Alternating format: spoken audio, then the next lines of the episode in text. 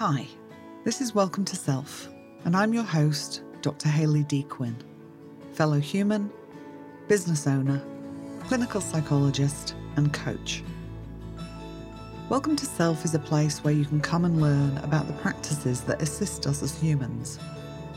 Realise that you're not alone in the ways you struggle, and have your curiosity piqued on various topics as I chat to wonderful guests or bring you solo episodes. This is a place to remember that you are human first and have different roles in your life that need your attention. And for that, you need to take care of yourself in the best way you can. My aim is that this is a place of nourishment, growth, and nurture. A place where you can welcome yourself.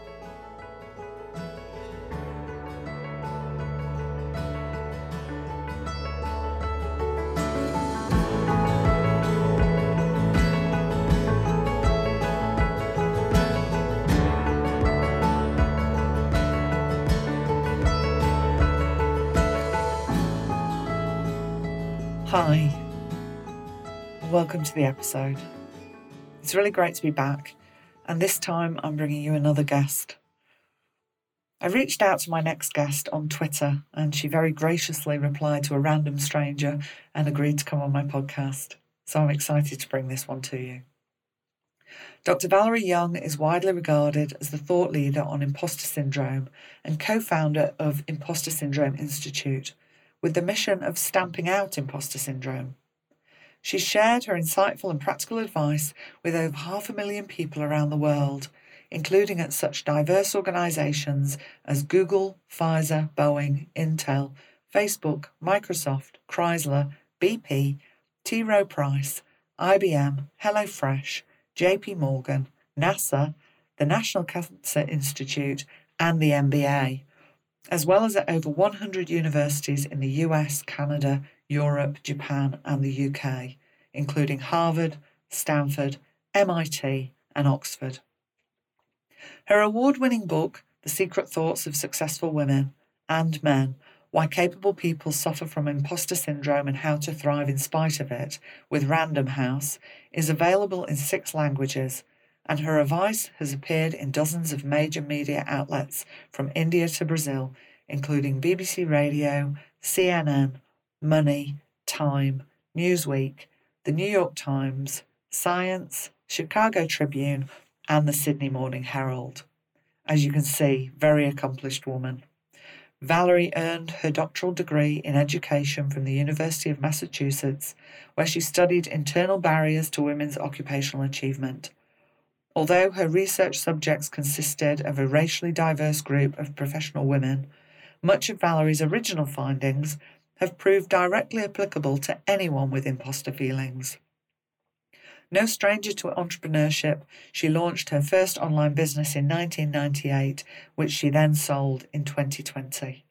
It is my absolute pleasure to welcome Valerie to the podcast.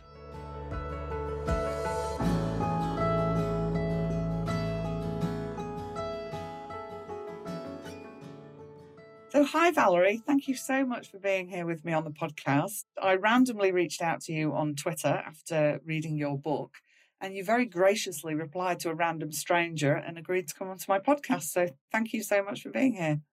Well, I'm an, uh, I'm honored that you asked.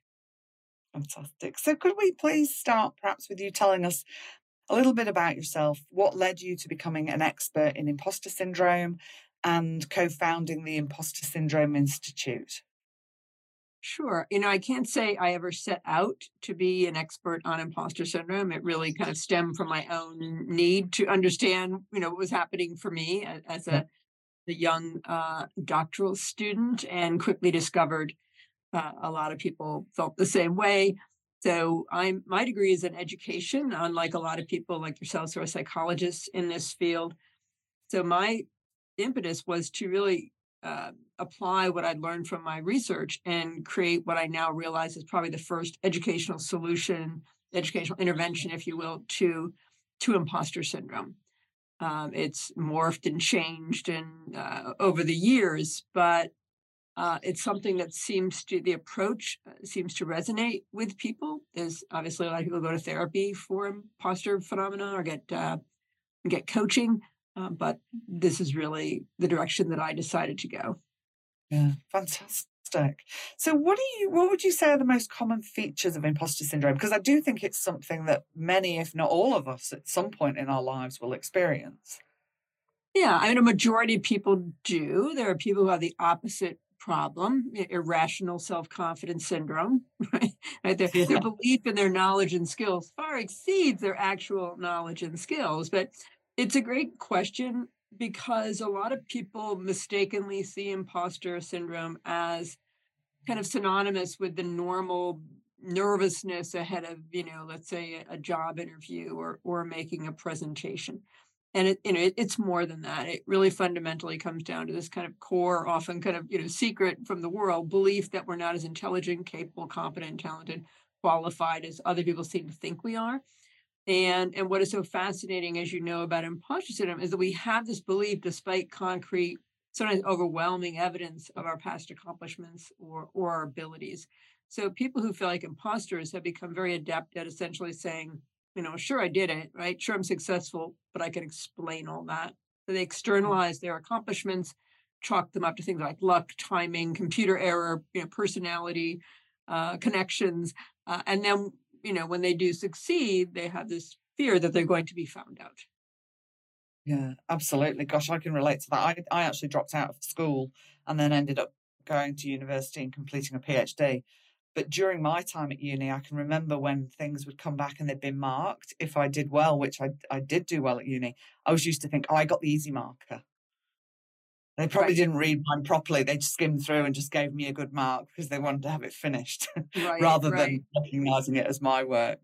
Yeah, absolutely. I mean, I've heard people say, well, they know I'm a single mom and I'm, you know, I'm working two jobs. So they just, they're being lenient. They feel sorry for me. You know, so they're not being very rigorous in their grading. Yeah. Well, I was a single mom when I was at university. I never thought that one. I never thought of the sympathy angle. But there you go. Had I, had I, that would have been another one I'd have added to my reasons mm. why I'd done well. Exactly. So, what do you think are some of the things that you see and recognize as imposter syndrome that maybe people wouldn't recognize for themselves?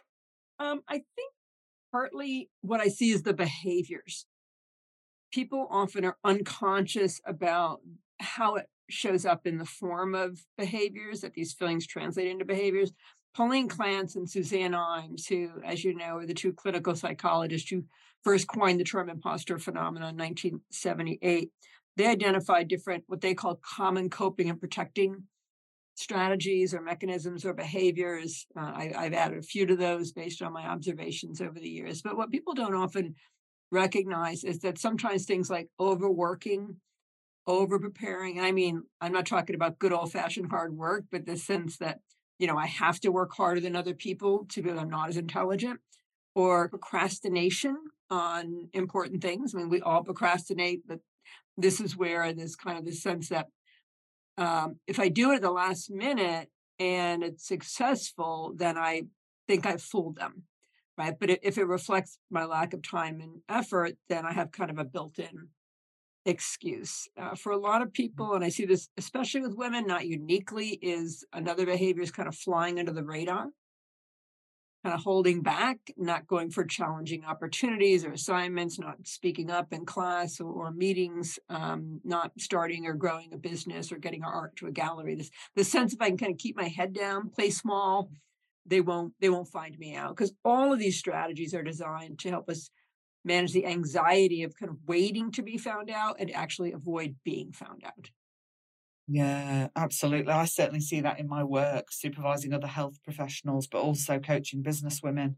That that is some of the stuff, isn't it? Stays play small, stay small.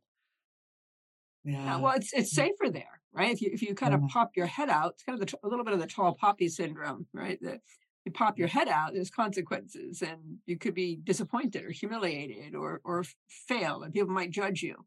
Yeah. And I think that that feeling, isn't it? If I pop my head out, then actually I might get found out that I'm a fraud and I'm an imposter. Oh, so I'll just stay down here and stay small.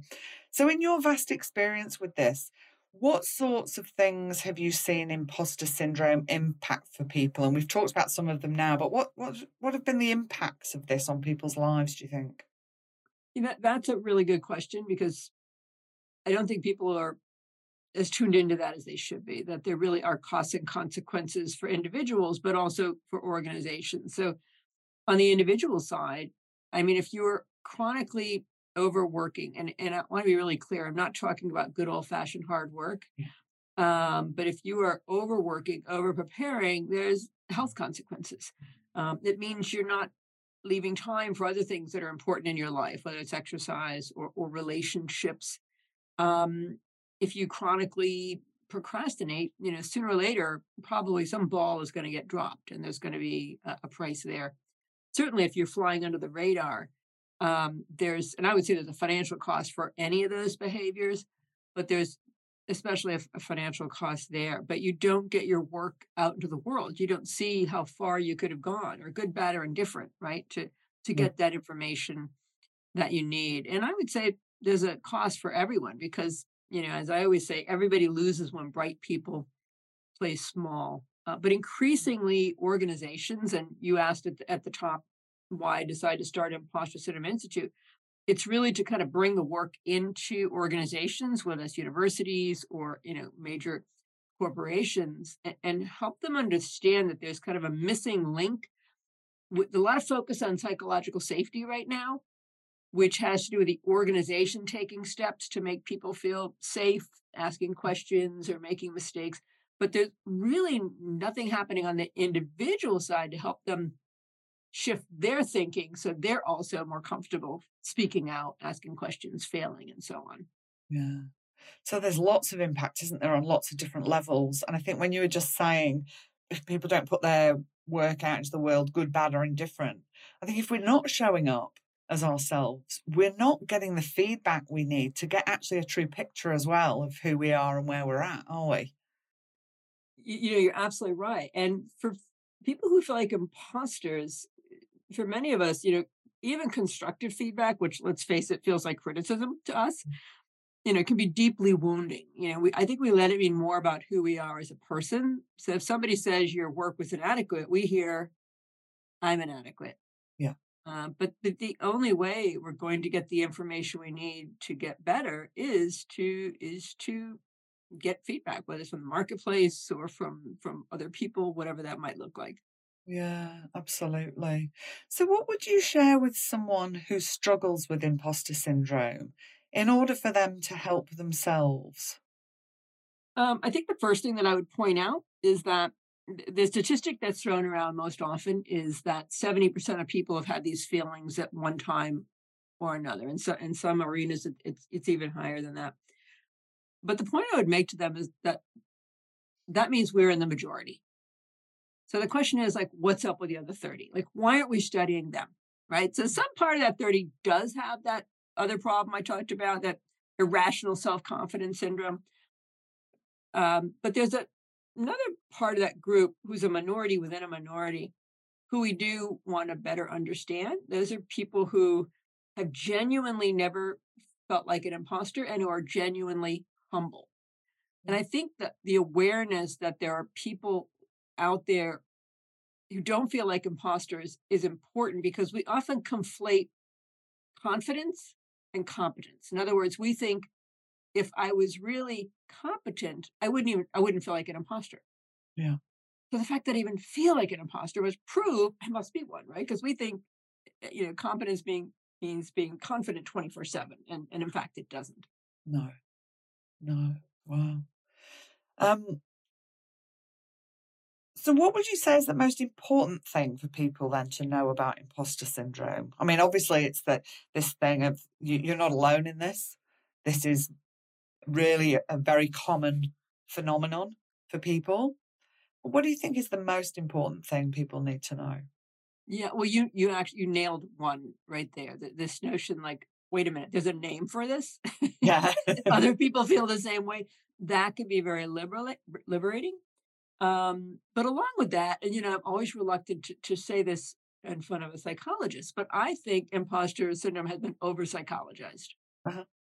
I think we need to step back and do less psychologizing and more contextualizing to help people understand the kind of perfectly good reasons why they or others might experience imposter feelings. And honestly, I struggle with sometimes people on I hear in other podcasts or on LinkedIn who who say with great confidence that you know the, the, the core of imposter syndrome is this inherent sense of unworthiness or your parents shamed you and that's why you feel like an imposter. And I'm like, you know, so does that mean people in STEM who are much more likely to experience imposter feelings feel more unworthy, or people in creative fields, or students as a segment of the population for whom are much more likely to feel like imposters.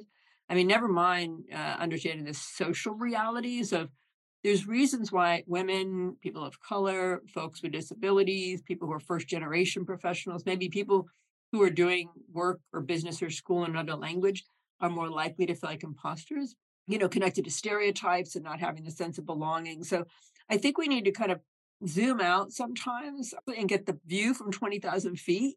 Flip the question from not why do I feel like an imposter, but how could I not? Yeah, yeah. Look, I think you're talking to a psychologist who uh, would agree with you there.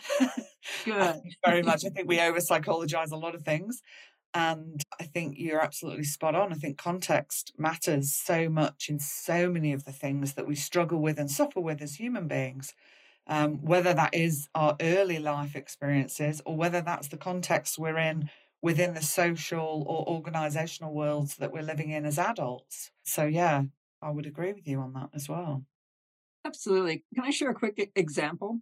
Yeah. Um, I, I did a podcast for the British Medical Society, I think it was. And it was a medical student and a second or third year physician also on on the on the podcast. And they were lamenting the lack of positive feedback you get in medicine, especially yeah. in medical school, and how hard you work in medical school. And at the end, you take an exam. And in the UK, the best you can do, the highest grade you can get is no concern. Yeah. We have no concern about you. Like that, that's the top you can get, right? So I, I, you know, I want to empathize with them and say, yeah, that sucks, right? You work so hard and you get no positive feedback whatsoever. I said, on the other hand, if you know that that's the organizational context you're in, that's the culture, it allows you to step back and say, okay, I didn't know this was the culture I was going into when I signed up, but this is the culture I'm in. It is not about me. It is about the culture again, so we can do less personalizing and more contextualizing. Yeah, I love that. It's not about me. I, I had an experience a few years ago. Um, a colleague, Deborah Lee, who is in the compassion focused therapy field, I had wanted to start doing more training and workshops and was experiencing a lot of anxiety around that. And some of that, of course, was my like, who am I to be doing these workshops and training and my own imposter syndrome showing up. And she quite bluntly turned around to me and said, Well, it's not about you, Hayley. Which has still, I mean, this is quite a few years ago now, has proved to be one of the most helpful things that anyone has ever said to me because it puts it into context for me now that when I'm going to do a training or when I'm doing the podcast or when I'm putting on a workshop or whatever it might be, when my own anxiety starts to show up, I remind myself I have information and knowledge that could be really helpful for somebody that's going to be listening. Now, not everyone might like it, and that's okay. But the person or people that need to hear that from me and are going to be there need me to show up. If I get too anxious and decide I'm not going to do it, then not only do I miss out, like you were saying earlier, on living the life I want to live because I do want to do more of this kind of work, but also the people that would have been there to hear what they needed to hear are going to miss out as well.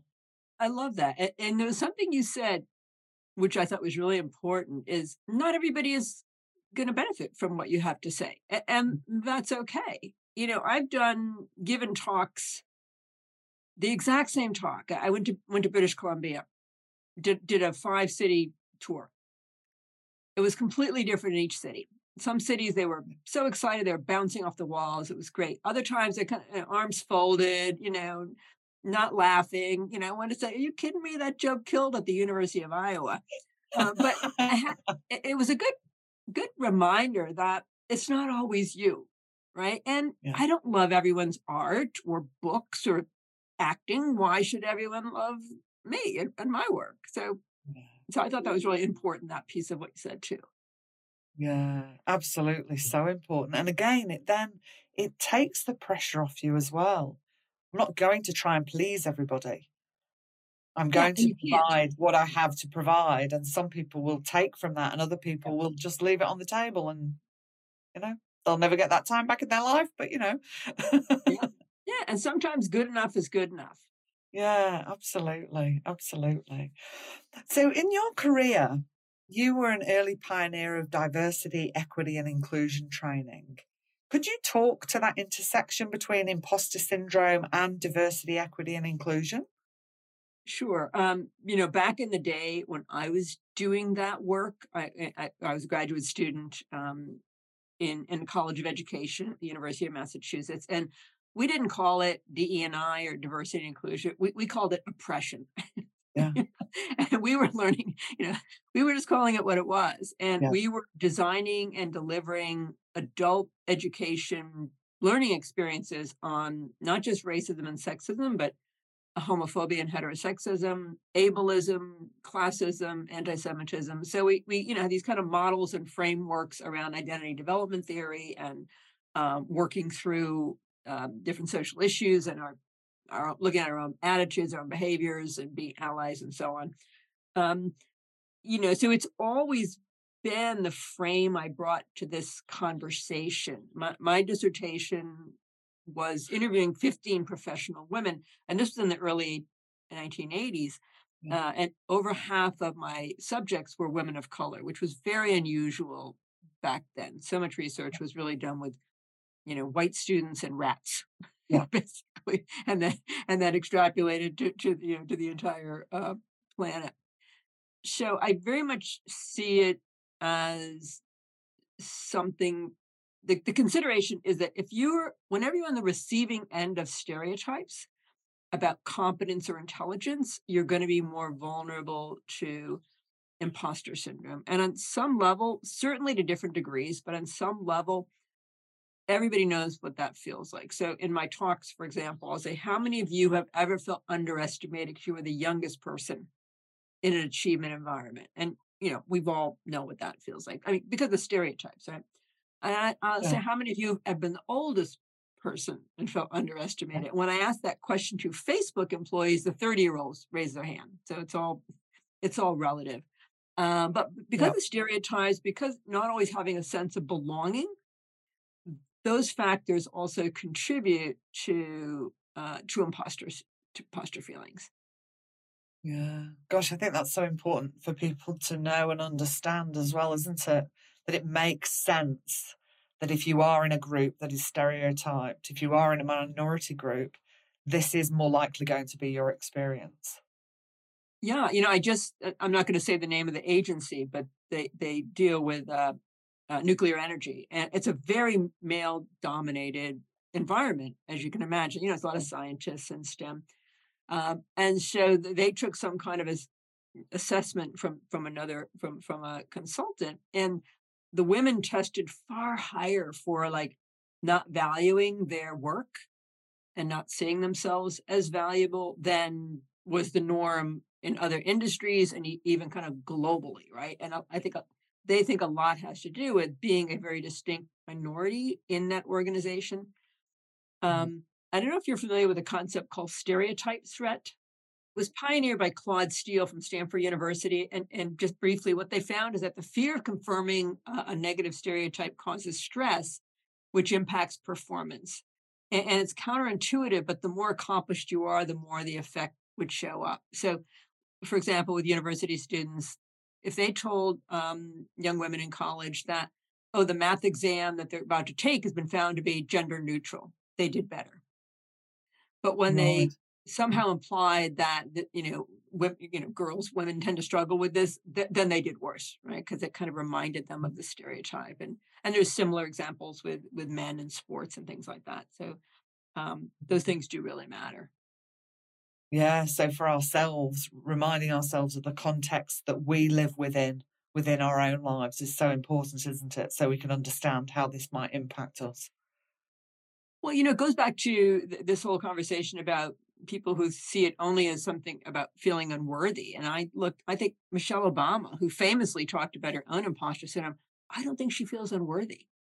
I think she understands the pressure of being the first Black woman uh, first lady of the United States, and that she now represents all other African Americans. I mean, that's a pretty heavy burden to have to carry. Yeah, absolutely. It's a lot of pressure, isn't it? Pressure, a lot So you run your own business. Sorry, you run your own business. You spend time teaching, speaking, writing. You have a great TED talk, um, and you have obvious success in your career. Do you still experience imposter syndrome yourself? And what do you do to manage that if you do? Honestly, I don't. And let me tell you why. And let me be clear it doesn't mean I don't have performance anxiety. Yeah. Um, I just got asked to be on a podcast. I don't, do you know who Paula Poundstone is?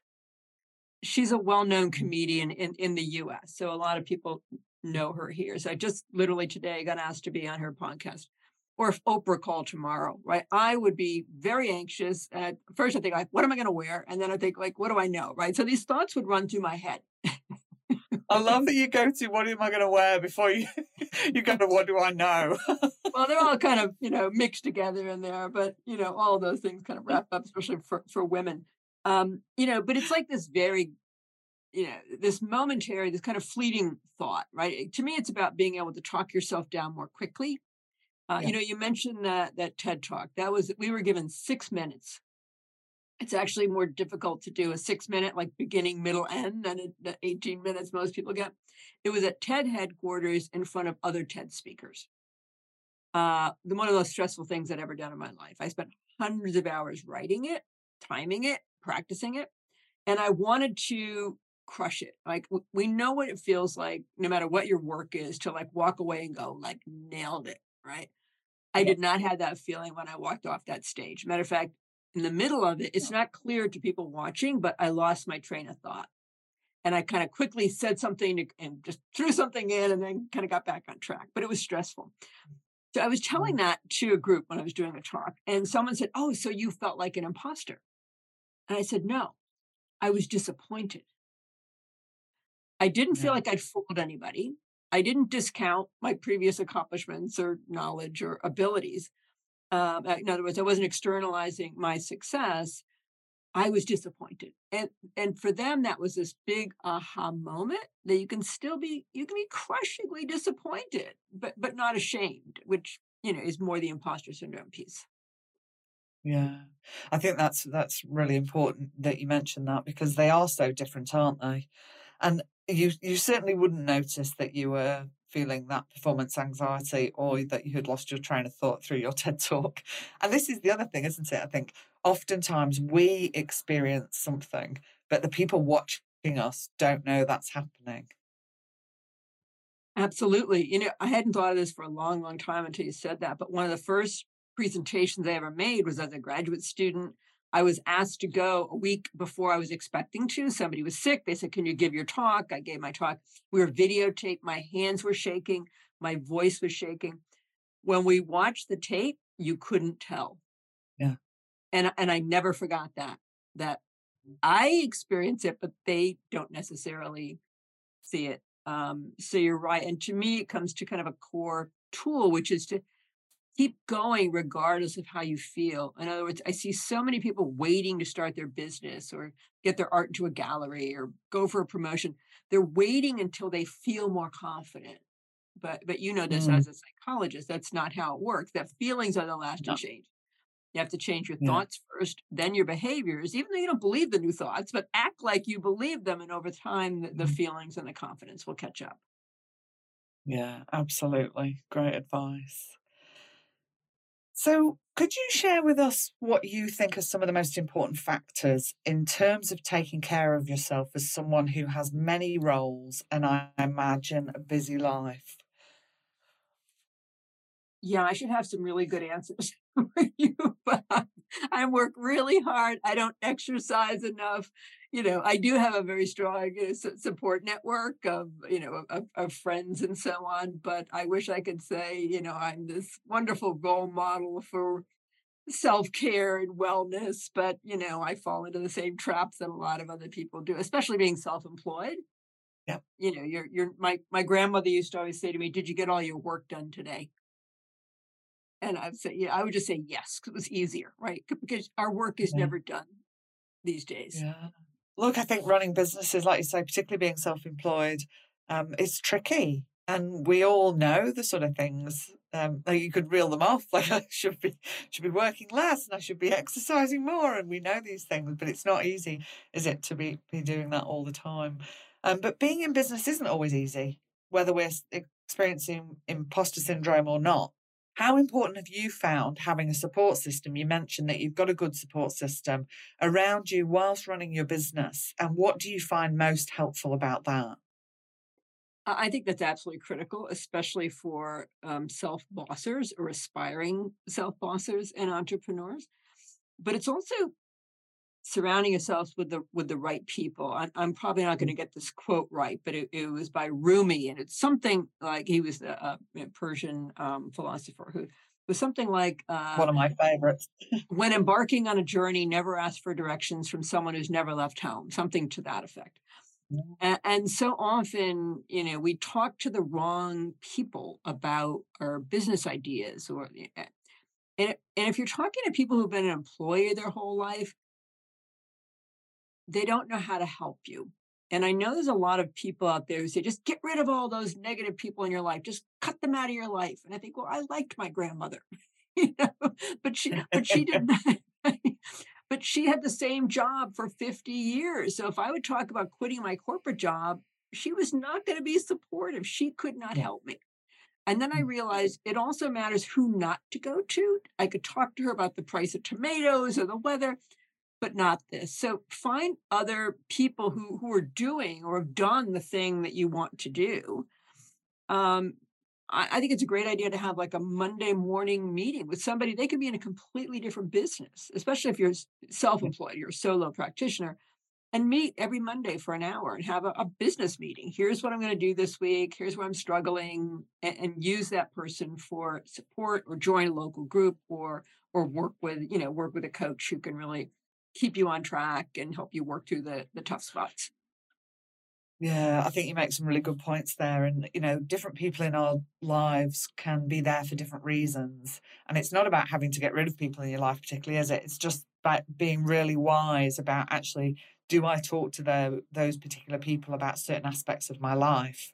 And if it is around business, like you say, if somebody's employed and they've always been employed, it's not that they're not well meaning in what they would share with you or try help you with, but they come from a different context.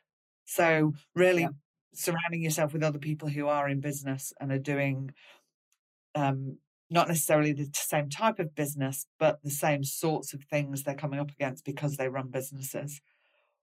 And also, I think having people around that you can just have some fun with and not think about business and, you know, take some Oh, time away as well. oh, Yeah. absolutely. And sometimes it's a relief to be around people who aren't in business because you're not always talking about it, and you can enjoy and chat about all kinds of other things. Take your mind off it. Yeah. Fantastic. So I ask this question to everybody that comes on the podcast, and I'm always curious mm-hmm. about their answer. So if you could meet your 80 year old self, what do you think she would say to you? Well done. Well done. Uh, I hope. Oh, you, I, I would get imagine. you know you get this one you know this one time around and um you know i i, I love that question and i want to give it more of a of, a- of a think um but that's the first thing that came to mind is i hope it's just those two words well done I can only imagine that she would. I mean, the work that you've done, the work around diversity, equity, inclusion, the work around imposter syndrome has undoubtedly touched many, many, many lives um, throughout that span of your work already. Um, I'm sure there's many other things you've done in your life outside of those that you know I don't know about and other people don't necessarily know about, um, but the people in your life would know about. Um, so yeah, I think that's really lovely. So if people wanted to find out more about you or get in touch, where can they find you and engage with you and your work? And I'll put some links in the show notes as well. sure uh, it could not be easier uh, because I'm at impostorsyndrome.com. Very easy to find you, which is great. Um, and well, you're on Twitter because that's how I um, reached out to you on Twitter. And are you on any other other social media Yeah. LinkedIn. I'm on LinkedIn, and you know, for many years I was mostly on Facebook. Um, not on Facebook very much anymore. Mostly, you know, friend and family kinds of things. But I've kind of really switched over to LinkedIn, so that would be just my name, Valerie Young. Uh, and there's also a, a page for uh, Impostor Syndrome Institute as well, and and there we share, you know, kinds of articles and research and perspective and insight as well. Yeah, that's fantastic.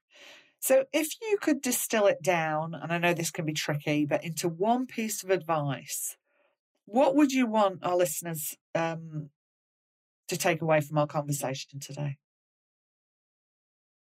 You know, I was going to say it's not tricky, but it is. Let me just tell you a really quick story. I was in this program. I'd spent spent an obscene amount of money to be in this program for speakers to kind of up level their business. And we were to come up with our point of view. What is your POV? What is your point of view? And, and people really struggled with that. To make what what makes you unique? What is your what is your message that's different than other people's? And I would write paragraphs and paragraphs. And the guy who's the coach, he's like, "No, that's not it. Nobody cares about that. That's not different. That's not new." And I finally said, the only way to stop feeling like an imposter is to stop thinking like an imposter. And he said, that's it. And he said, he said, now that wa- that wasn't hard, was it? I said, frankly, obviously it was because it took me months to kind of distill it down to that. But but it, to me, it is that the only way to stop thinking like an uh, stop feeling like an imposter, rather stop thinking like an imposter, and to become what I refer to as a humble realist somebody who is genuinely humble but has never experienced imposter syndrome, who thinks differently about competence, has a realistic understanding of what it means to be competent, has a healthy response to failure, mistakes, constructive feedback, and uh, and and understands that fear and self doubt go with the achievement territory. That's what a humble realist is. Yeah. So, not thinking like an imposter, humble realism, understanding the context you're in so that we can realize that actually this is maybe why we're feeling so much like an imposter. Fantastic. Valerie, this has been so lovely to chat to you. Again, I'm just thrilled in life. You just don't know. And I think I put that in in the tweet. If you don't ask, you don't get. And you said, absolutely, you don't. And yes, I'm happy to come on your podcast. So, again, you know, there could have been a part of me that's like, who am I to reach out to people I don't know and ask them to come on my podcast? But I did it anyway. And I'm really, really thrilled that you've come on. And I think there's some really helpful information for our listeners here. Um, thank you so much for your time, your generosity, and your wisdom. I'm glad you asked. If you don't, you're right. If you don't ask, you don't get. And you're inspiring me to tag Michelle Obama. And I want her Oh, to be. I fantastic. want her to be my new best friend. I love that. I love that you're going to do that. That's fantastic. Please, please do that. I will. Thank you again so much. Thank you for having me. Thank you for sharing this time with me today. I hope your time here was helpful and supportive. If there has been something in this episode that you found helpful, I invite you to share it with another person you think might benefit. I'd also love it if you'd leave a five star rating and review wherever you tune in. Ratings and reviews really help to increase awareness of podcasts, meaning I can spread helpful information more widely. All reviews are welcome and much appreciated, as I know they take time out of your day. If you'd like to be notified when the next episode airs, please use the link in the show notes to join my mailing list. Music and editing by Nissa Ray. Thanks, Nissa. I wish you all well in your relationship with yourself, and may you go well and go gently.